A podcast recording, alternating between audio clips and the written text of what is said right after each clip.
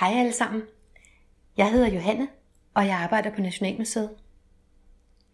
I dag vil jeg rigtig gerne fortælle jer nogle historier om fire mennesker, der levede for lang, lang tid siden.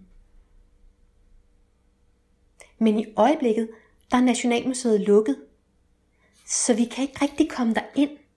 Og derfor kan jeg heller ikke rigtig vise jer de ting, som vi plejer at vise, mens vi fortæller de her historier. Så vi skal lige finde på en anden måde at være sammen på. Hmm. Okay, jeg får en idé.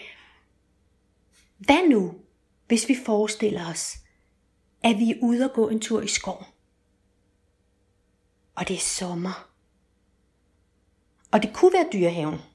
Altså masser af gamle træer, og hjorte kan vi se imellem træstammerne. Og græsset, mm, det er helt grønt.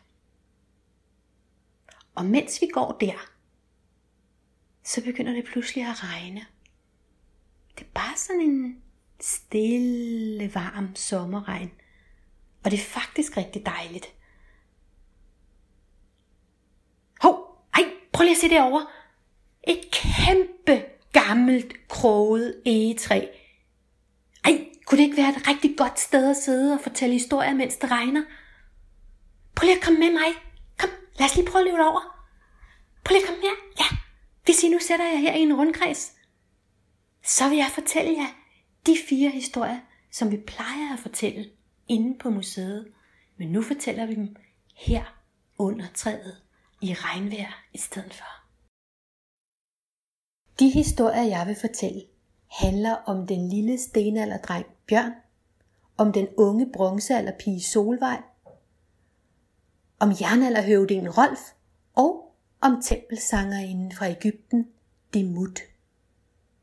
De levede for lang tid siden, og de døde for lang tid siden. Dengang blev der også fortalt historier om dem, men de historier er gået tabt. For alle dem, der kunne huske dem, de døde. Så når jeg skal fortælle deres historier, så må jeg bruge min fantasi.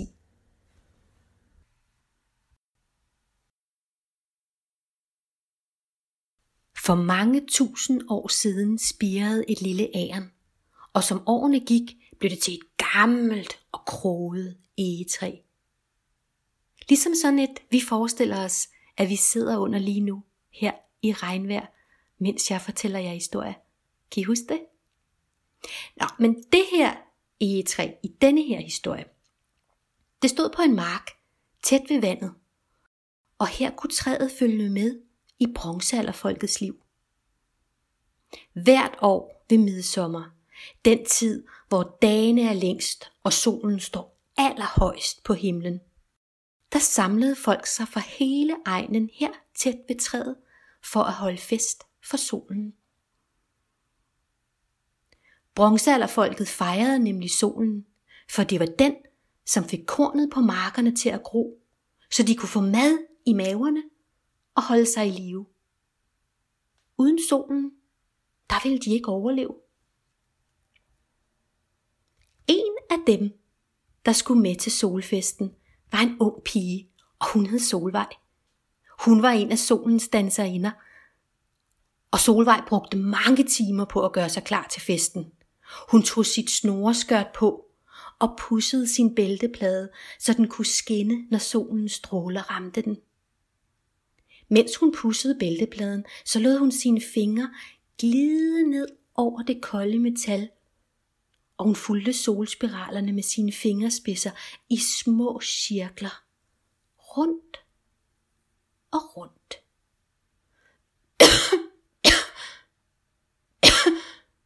Men så begyndte hun at hoste.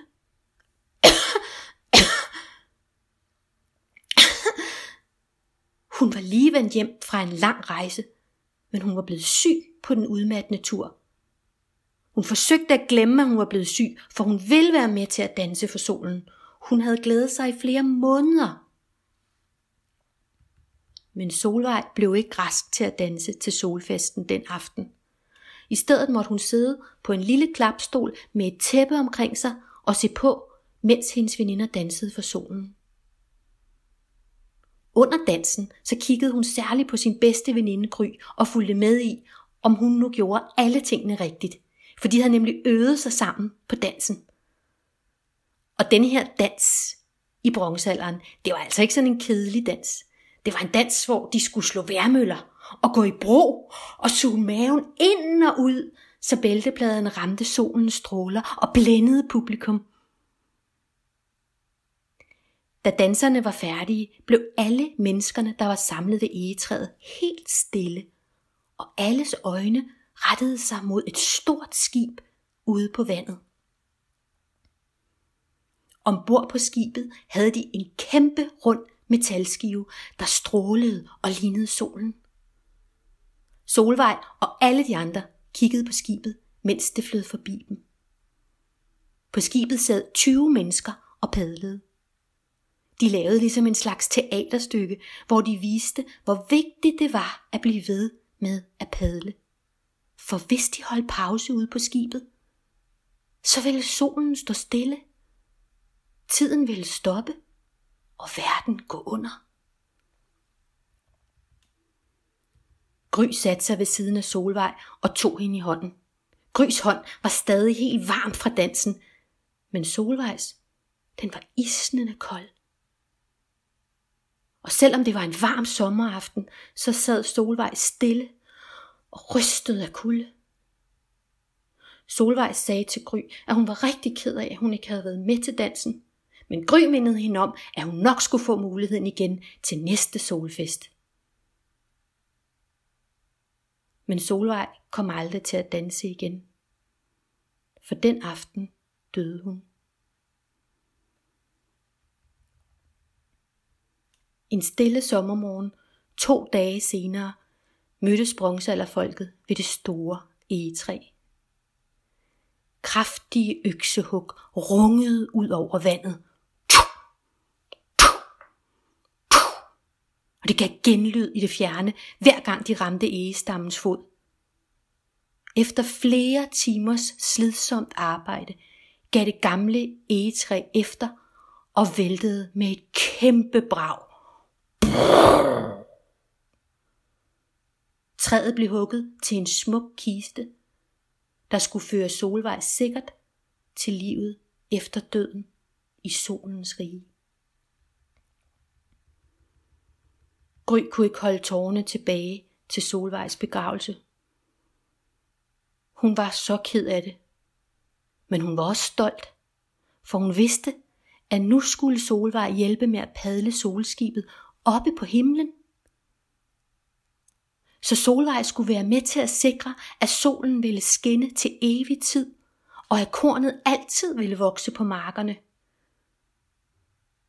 Gry nåede lige at lægge sin fine kam ned til sin veninde, før egekistelåget sænkede sig over Solvej og efterlod hende i tusinder af års mørke. Nu har I hørt en af de fire historier, som jeg vil fortælle jer i dag. Og måske har I lyst til at fortælle den videre, eller I har fået blod på tanden til at finde på jeres egen historie, som I kan fortælle til nogen, I holder af. Det er nemlig rigtig dejligt at fortælle hinanden historier. Både at lytte til dem og fortælle dem videre. Historier er vigtige. Og så har jeg en lille overraskelse til jer. Når nu Nationalmuseet åbner igen, så kan I jo komme og besøge os. Og inde på museet, der kan I faktisk møde både Bjørn og hans bedstemor, Solvej,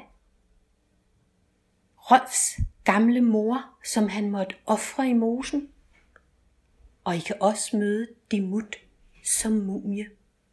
Så vi glæder os til at se jer. Ha' det godt så længe. Hej.